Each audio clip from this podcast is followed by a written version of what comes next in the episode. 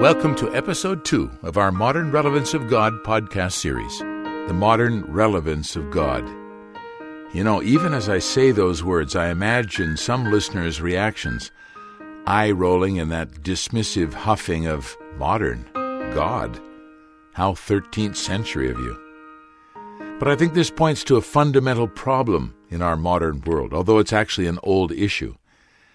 The wisdom and knowledge from 5,000 years of Judeo Christian tradition has simply been sheared away from our scientific worldview, which has become the default knowledge base for explaining, well, everything. To the point where even suggesting the importance of a theological perspective on the situation can get you branded as a religious nutter with nothing remotely relevant to contribute. There's an important pathological process going on underneath this scientific fanaticism, which Norberto Keppe, the brilliant Brazilian psychoanalyst, has identified as psychological inversion. In this excerpt from our Thinking with Somebody Else's Head podcast, Therapy to Heal Society, Dr. Claudia Bernhoeft Pacheco explores the concept of inversion, which is so crucial to understanding our spiritual life and how we're so distant from it. Society is in a dead end, Richard. All the fields of knowledge, humanity, society, civilization is kind of shrinking because we don't understand the inversion of humanity. What Keppe brings, which is very new, is the concept that all disciplines, all endeavors, they suffer from huge restrictions of our psychopathology. So, if we want to continue with civilization, if we want to stop its destruction, the suicidal attitude, we need to address the problem of inversion, which is a psychological problem mostly that we have and we are not aware of. Do you have a practical example of inversion? It might just help us to understand this concept a little better before like we. in medicine, medical doctors and psychiatrists, psychologists, they see problems coming from organic symptoms, from the body, from uh, society, from culture, and they don't see the main problem which relies on our psychological transcendental life, which is the inner life of people. So all illnesses, they come from our inner selves, our inner life, and they are psychological in origin. And we do not address the psychopathology properly. Even Freud, he was a genius in methodology, but he made a big mistake in the theory because he also saw the source of neurosis, psychosis, coming from sexual problems, which are more related to our instincts, to our body, and not to what we call, we might call the soul of humanity, the psychological aspect, spiritual aspects, problems related to envy, to inversion, to narcissism, to egocentrism.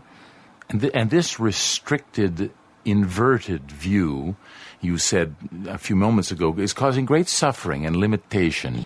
We need to see that humanity is sick. The human being is sick, but not in his body. The, the body suffers the consequences of his psychological sicknesses. So humanity never wanted to uh, address its own psychopathology. And I think that this new science that Keppe developed, that is a psychosociopathology and even psychosocioecology. Why do we pollute so much? Why do we mistreat so much nature and creation, which is the biggest gift we have, the gift of life? So, why do we mistreat that? Why don't we care? Why we don't treat it uh, as the best gift, as our enormous richness. We don't do that. We destroy everything. So this is a psychological problem. It's a psychopathology present in all humanity. So what do we destroy ourselves and the planet? To have a, a bigger bank account. It's all psychological, Richard. We need the science being brought to all schools since the children are small up to professionals, this understanding must be brought very quickly to society as a whole. We are in a in a crossroad now. either we go to this annihilation or we start a true big, big civilization, which is the civilization we should have built since the beginning. But because of the inversion, we failed. So we directed civilization to its opposite direction, inverted direction.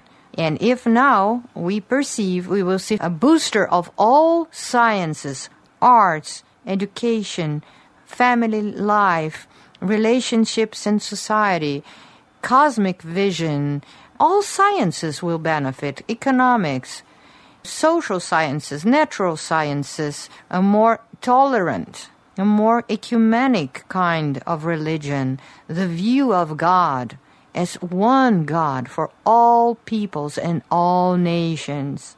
So we will see an enormous cosmic even development.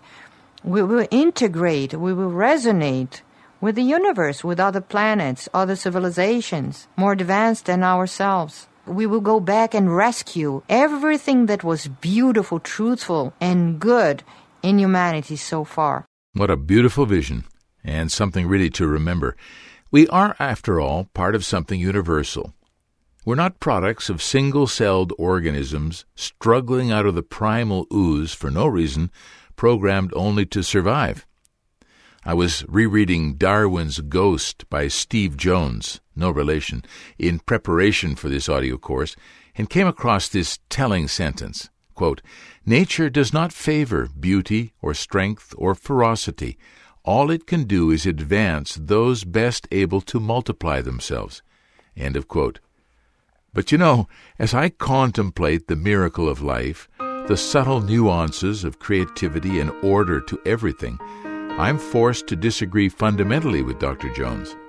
There is intelligence in the processes of nature, design, deep layers of meaning and significance that transcend the single instinct for survival. And this is the journey we're embarking on in our consideration of the modern relevance of God. We'll look at how science turned its back on all that miracle and wonder and design in our next episode.